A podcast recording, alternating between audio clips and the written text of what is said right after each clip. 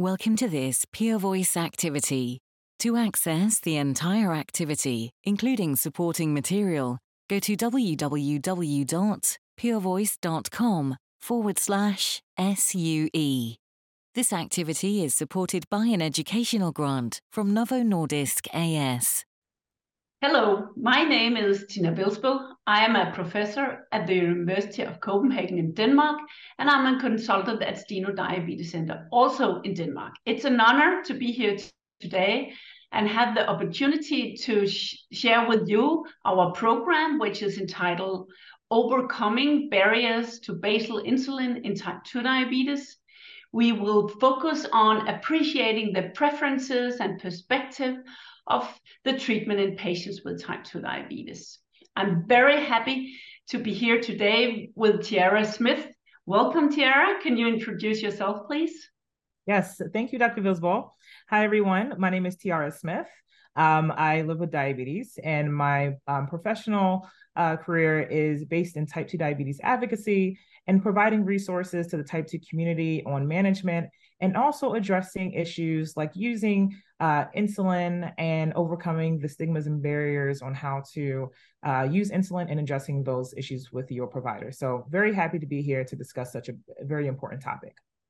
Yeah, it is really important. I mean, we've now had insulin on the market for more than 100 years, and it is indeed life saving. Many, many lives have been saved, and just having this tool in our toolbox really is central for the prognosis and treatment, both in type 1 but also in type 2 diabetes. But often, unfortunately, there are situations where when I sit in front of a patient with, with type 2 diabetes, it takes me a while to convince the individual of why this peptide, why insulin is actually the right treatment. I, I think you agree with me, Tiara, don't you? Absolutely. And, and also from, from the patient perspective, there's a lot of misinformation about the benefits for type 2 in, in, in the use of insulin. Um, I know what I've seen, and I know we'll get into it later, um, but but thinking of insulin as um, failure at management and reaching your, your glycemic goals, if started um, you know, at, at the right time, it could really delay complications and give patients some power back in their lives and really and uh, improve their quality of life, which is always something that we we want our patients to feel. Yeah, because right now when I go to conferences, uh, we talk a lot about the modern glucose lowering drugs in type 2 diabetes. However, we still have to remember that insulin is central because there are indeed still uh, impact on, on glycemic control with respect to microvascular complications. So, so I think it is really a, a challenge and, and but from a healthcare provider's point of view, it, it's important because we need to get the individual to a certain target with respect to glycemic control. Because when we look at the guidelines when in general insulin has moved down in the guidelines but in in patients who are newly diagnosed who are who have very very high glucose there insulin is indeed life saving we add insulin after GLP-1 and on the top of the current backbone of, of glucose lowering drugs. And I think that's also important when we talk about healthcare providers and patients you know, worries about insulin treatment because they many trust that, oh, now I'll go on insulin. I have to measure my glucose preprandially many times per day after the meals as well. But in type 2 diabetes, with the insulin analogs we have today, basal insulin, which means nighttime insulin, is often in the vast majority of patients enough when you put it on the top of, of modern glucose lowering drugs. I, as a healthcare provider, I usually spend months in convincing my patients with type 2 diabetes to go. Now it's not to go on the needle because many have already been on a GLP-1, but it mm-hmm. to, to get started on insulin. What What's the barriers? Why do you think that is, Tiara? Oh man, that's an excellent question, Dr. Visbal. Um, so from the patient community that I work with, um, a lot of the the patients that I meet are just starting uh, insulin for the first time, but, uh, but but have been used to taking metformin or SFU. So for so for a lot of them, taking an injectable um, has uh, had a lot of fear based on that. So I have met a lot of patients um, who are who have a fear of needles. There's also the aspect of feeling like they haven't done enough to manage their own type 2 diabetes. So um, typically what we what we've seen is we have someone who gets diagnosed with type 2 diabetes and they're given three months to use metformin and make some other lifestyle changes with diet and exercise. But then later on, even if they've lost a little bit of weight, even if um, their, their A1C has come down a little bit, but they're still not reaching their targets, or if they're still a little bit higher, the moment that their doctor recommends them to go on to start basal insulin, the the sentiment is, well, haven't I worked hard enough? What what am I not doing in my personal life? Um, that's caused me to get on insulin. And I use the phrase to get on insulin um, purposely because then there's the expectation that one gets off insulin. And I do see that as a stigmatizing way or, or a way that we stigmatize use of insulin in type 2 diabetes because the goal isn't to necessarily get off of it. The goal is to help you manage your glucose levels and reach your targets to delay uh, complications and to, and to improve your quality of life. Um, yeah. And then also, I think what patients can really use is just understanding the benefits of taking something like this. So, um, if you're someone that's on metformin and you're starting, you wake up in the morning and your blood sugars aren't at the 180s or the 200s, your blood sugars are actually flatline and, and within the range that you're looking for. Um, and also, if you're someone that's um, on basal insulin, another benefit that you'll likely see is in between meals that your blood sugars aren't doing a lot of this, a lot of spiking up, but you'll you may have a little bit of a bump, but um, but but are but also pretty lower than than what most people are used to um, without yeah. taking.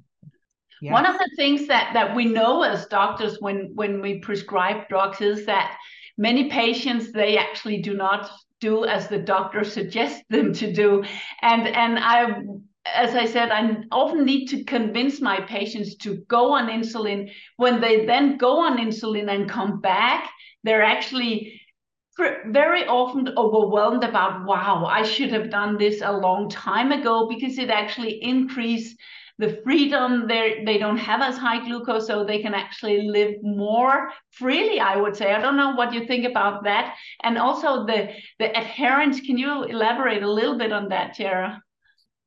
I've heard patients say my aunt or my grandmother started insulin and she lost her eyesight and that's that's part of the misinformation that I see often. And you know, you have to kindly correct and say, you know, that's your aunt was likely developing complications long before she started insulin, and, she probably should have actually been on insulin sooner to, to delay those complications. But that's also what we have learned, Tara. What we have learned is really that the more aggressive we are in decreasing glucose, the less complications patients get because actually I, it's a very long time since I've seen someone who has become blind due to their type 2 diabetes. Actually, there was a question I wanted to ask you, Dr. Vilsbøll, is like um, when you mentioned uh, needed to convince your patients, like how long does it, it take you to convince the convince your patients and, and what methods did you have to use to to say, hey, this is something that you could use. Like you're going to feel so much better with food and you're not going to feel as tired all the time because you're not going to be running high. Like, what are some of the ways that you've had to work to convince your patients? so we have talked so much about pros and cons and and and for me it, it's an everyday challenge when i'm in the clinic and want to to get someone on insulin as you say and and i would really i i learn more every day every time i actually put a patient on insulin i spend a lot of time um, convincing the patient it uh, and by doing that i tell them about i'm very open i tell them about uh, complications if they don't go on the on insulin. I also spend quite a lot of time talking about the pathophysiology of type 2 diabetes because they're not failures when they end up coming on insulin. I think that's extremely important. I mm-hmm. also tell them that it it really inc- uh, decrease their risk of complications and and if they are you know good in measuring glucose once in a while. They don't need to have a CGM, all of them. They don't need to measure glucose four, five, six times per day, but they need to measure fasting plasma glucose once in a while and not, then also um, a couple of profiles if they're ill and so on. So triple therapy with metformin, SGLT2 and GLP-1 is extremely efficacious with respect to body weight and glycemic control. And then when you add the insulin, you need less insulin. So the risk of increasing weight, which is also an issue, at least in many of my patients, they don't want to go on insulin because that is equal to gaining a lot of weight. But if you put it on the top of, modern glucose lowering drugs, the weight gain is not as high. Um, the risk of hypoglycemia is not as pronounced because you simply don't use as high doses. And also, with all the newer insulin analogs. If they if you need high units of insulin, you always you can always swap to a more modern uh, insulin analog and thereby decrease the the risk of of hypoglycemia. I, I'm not quite sure how I get everyone on the same page. So I would love for you to, to give me some good suggestions, Tiara. Can you do that? How do we go on the same page? Yeah. Um, so what I've what I've seen work is like, of course, like the complications piece is always really important. Um, but what I find that some patients respond to is how it's how is it going to impact them in their day-to-day life. Leveling with patients and asking them, what impact do you think this is going to have on your day-to-day life? Do you feel like if you're at work, do you feel comfortable talking to your employer if you need to take a break or need to take an injection? What are some of the concerns a patient may have about possibly need to take out um, their insulin pen when out at a restaurant or with their family. Um, what is the relationship uh, or their, their relationship with food and how do they foresee taking insulin impacting that? Do they feel like they may have a little bit more freedom with it? Do they feel like they may have to monitor um, even more closely of, of what they eat? Um, and then you brought up a really great point about the the monitoring, the the finger the finger pricking, and most people with type two diabetes are still using finger pricks. I think addressing that up front is also going to be really helpful too, um, because right now I, I, know so many people with type two diabetes who don't like pricking their fingers, and that could also um, impact their own ability to stay on insulin therapy. So it's it's more about the about the day to day and how and how it's going to impact their everyday lives. Um, I think that, you know the long term um, you know impact the benefits of like delaying complications that's of course something to always to always mention and then you know having that open dialogue includes um, addressing any kind of fears that your patients may have around insulin um, yeah. you know because if if they don't get that kind of um, information from you they're going to get it from somewhere and it's likely going to be on the internet where where the information isn't isn't accurate or up to date so addressing that up front as well um, is going to be very helpful for for your patients yeah Thank you very much, Tiara. Uh, it has been a pleasure having this discussion with you. Thank you. Absolutely. Thank you. Hello, my name is Tina Vilsbøll. I'm a professor at the University of Copenhagen in Denmark, and I'm a consultant at Steno Diabetes Center, also in Copenhagen, Denmark. I'm really happy to be here today and discuss new opportunities with once weekly insulin. In this program, I'm honored to be here with Tiara. Please welcome Tiara. Can you present yourself, please? Yes, thank you, Dr. Vilsbøll. Uh, hi, everyone. My name is Tiara Smith, and I have dedicated my career to advocating for people with type 2 and their experiences and providing practical resources so that, that way they can thrive with this chronic illness. Happy to be here. Thank you. Today, we use modern glucose lowering drugs with metformin, SGLT2, and GLP-1, but we also use a lot of insulin. But on a very regular basis, it is a challenge to convince patients to go on insulin, as I know Tiara calls it, and many people call it because you then a lot of people think that that life will stop when they need to take these everyday injections. And that's why we are right now in a really interesting area because we have had the recent years, the development of insulin analogs have become better and better. They're more and more stable, and they can many of them can be take a, taken as a once daily injection. The data we have today with the so-called BIF, uh, which you can appreciate from this slide, very beautiful effect. pretty much similar effects as a once daily injection and not on the cost of hypoglycemia.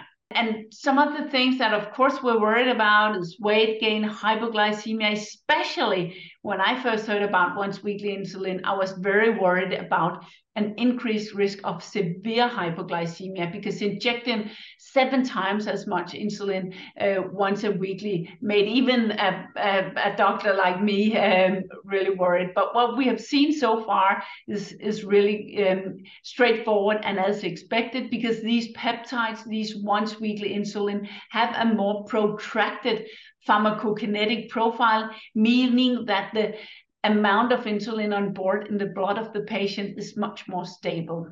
The Onwards 1 trial was a pretty long, as you can see, a 78 week long trial where insulin icodec was compared to insulin glargine 100 so once weekly injection versus once daily injection and very very beautiful results not only in respect to glycemic control, but also in respect to safety. No new signals were seen in the Onwards 1.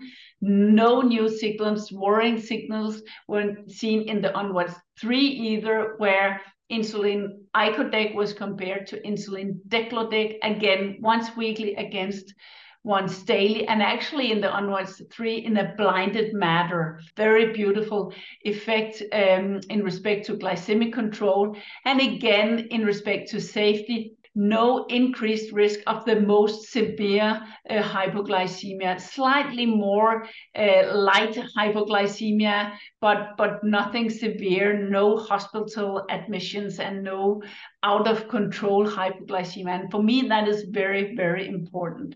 And I don't know if you'll share with me your thoughts, Tiara. How do you think your um, acceptance and adherence would be with a once weekly uh, compared to a once daily insulin? Oh my God, I would have jumped on the opportunity to have a once weekly uh, insulin. Um, no, taking insulin, you know, it, it takes what, maybe a minute or less to actually take it. But there's so much that goes into it. One, the fear of the needle, the the expecting a little bit of pain. And then the thought of doing that um just once or twice a day every day um it's mentally exhausting as a person with diabetes. Now if if my doctor had presented me with once weekly insulin especially if if um the especially if it meant that i would be able to be in range more often um when compared to uh glargine or degludec there are no changes or differences in body weight um, and and I'm not at a increased risk of severe low blood sugar. Oh yes, 100. percent I would I would try it right now if I could. It removes a, a burden of a mental burden of, of living of living with diabetes. I mean, it helps things. It helps me. It would help me think about my diabetes less, which is what I, I know a lot of patients are actively trying to find the thing that makes them think about their their own diabetes less. Um. No, this will be amazing for people with type two. Yeah. One of the things that when I first heard about once weekly insulin, I also was, you know, overwhelmed about less complexity and, you know, probably being more convincing for the patients to go, as you said, I would take it right away. Um, as a doctor, I, I initially was a little bit worried about protracted hypoglycemia. So, be, because if you only take the insulin once a week, and if you suddenly want to run a marathon in the middle of the week, or if you're ill, you know, and and for me that was point of it was it gave me some focus initially i mean it's it's important that patients with type 2 diabetes have freedom have flexibility can yeah. go for a long walk if they want to and i was worried about whether this long acting insulin would you know be good from an injection number perspective but uh, whether it would actually increase the body weight because it, they they would need to increase their preventive snacking. I don't know what you think about that here. Yeah, so actually, um, you brought up, you know, being able to go for a walk or or exercise, and what what I was thinking was, how we counsel or I guess like how we address the concerns that a patient may have if they are a little bit more active in one week or less active um, the following week, and the dosage is there.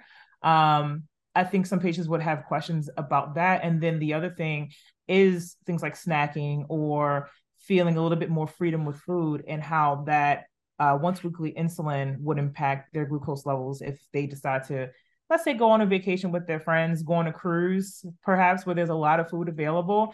Is that one is that once weekly insulin going to be enough for them to kind of think a little bit less about the impact of food on on their glucose levels.